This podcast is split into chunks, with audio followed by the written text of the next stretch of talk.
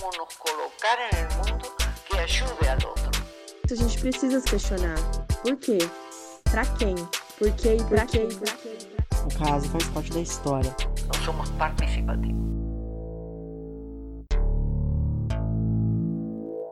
Fala galera, aqui é o Furabolo. E aí, gente, aqui é a Gabi. Nesse episódio sobre o projeto de poesias do Caso Aleatórias, a gente vai contar com a participação das pessoas que puxam esse projeto atualmente. Podem se apresentar aí, galera. Oi, eu sou Wesley, conhecido também como Raj, sou bolsista do Aleatórias juntamente com a Ingrid e vou falar um pouco sobre o projeto para vocês. Bom, para falar do Aleatórias, é interessante a gente falar como, como surgiu, né? E surgiu com a diretoria do caso colocando painéis e, e pedindo para o pessoal deixar um recado, né? E a partir disso surgiram vários desabafos sobre, sobre a vida acadêmica, sobre professores, poemas, sonetos. E depois de um tempo isso começou a ganhar, é, criar uma cultura dentro do caso, né? E a partir daí começaram as publicações dos aleatórios. Então, aleatórias são sentimentos da, dos estudantes gravados nas linhas de um poema. Então, pessoal, principalmente nesse período de quarentena que a gente fica muito mais recluso, é, ponha esses sentimentos no papel e envia pra gente, que vai ser maravilhoso. Temos um grupo no Facebook, que é o grupo de literatura e poesia do Caso. Vocês podem enviar por lá ou pela página do Caso diretamente. Oi, meu nome é Ingrid, eu sou bolsista do Aleatórias e nessa segunda parte do episódio foram selecionados por nós algumas poesias gravadas. Espero que vocês gostem.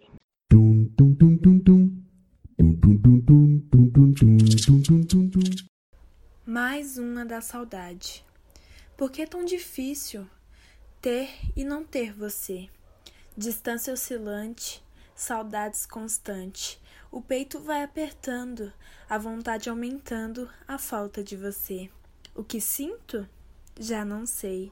Suspiro com as lembranças da primeira a última vez, do seu jeito frio e caloroso. O tempo. Só ele dirá se estabilizar conseguirá as emoções que vivem em mim. O que posso fazer? Já não sei. Todo dia o mesmo sentimento. Novamente, uma poesia para você.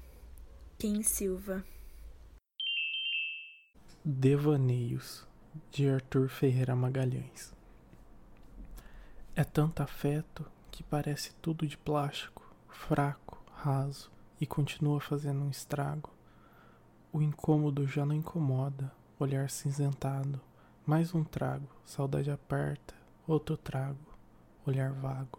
É tudo uma fase, penso, e para esse ciclo retorno, ou será que fora nunca estive?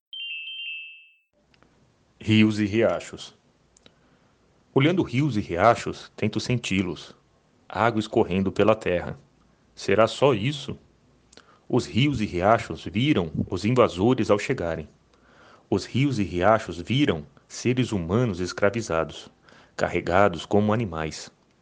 Os rios e riachos viram, desde sua nascente até sua foz, serras, planaltos e planícies, cidade e campo os rios e riachos viram tudo.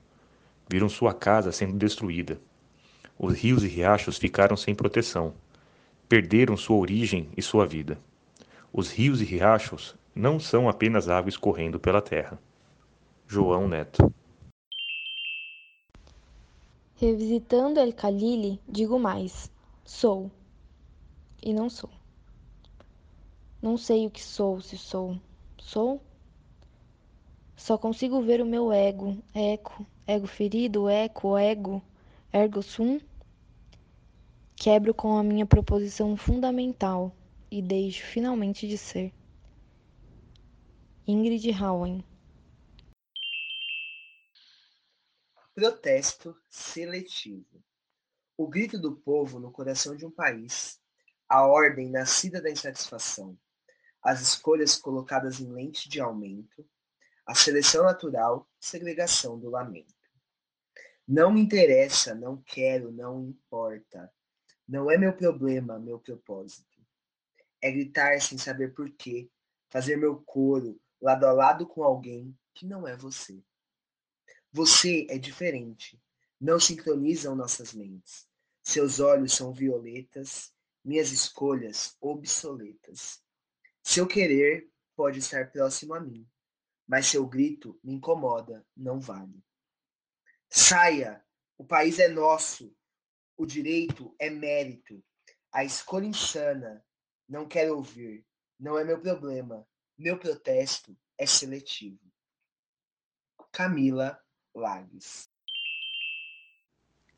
O poder das palavras. As palavras ao vento não podem fluir. Soavam como um murmúrio.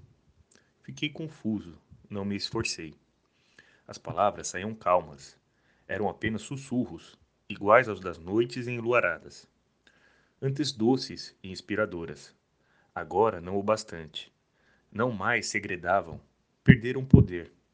Na verdade, eu pedi para o vento soprar forte naquele momento.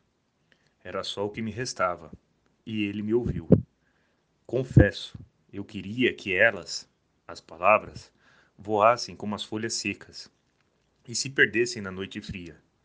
Era minha única sentença, vê-las partindo, que fossem embora e nunca mais voltassem.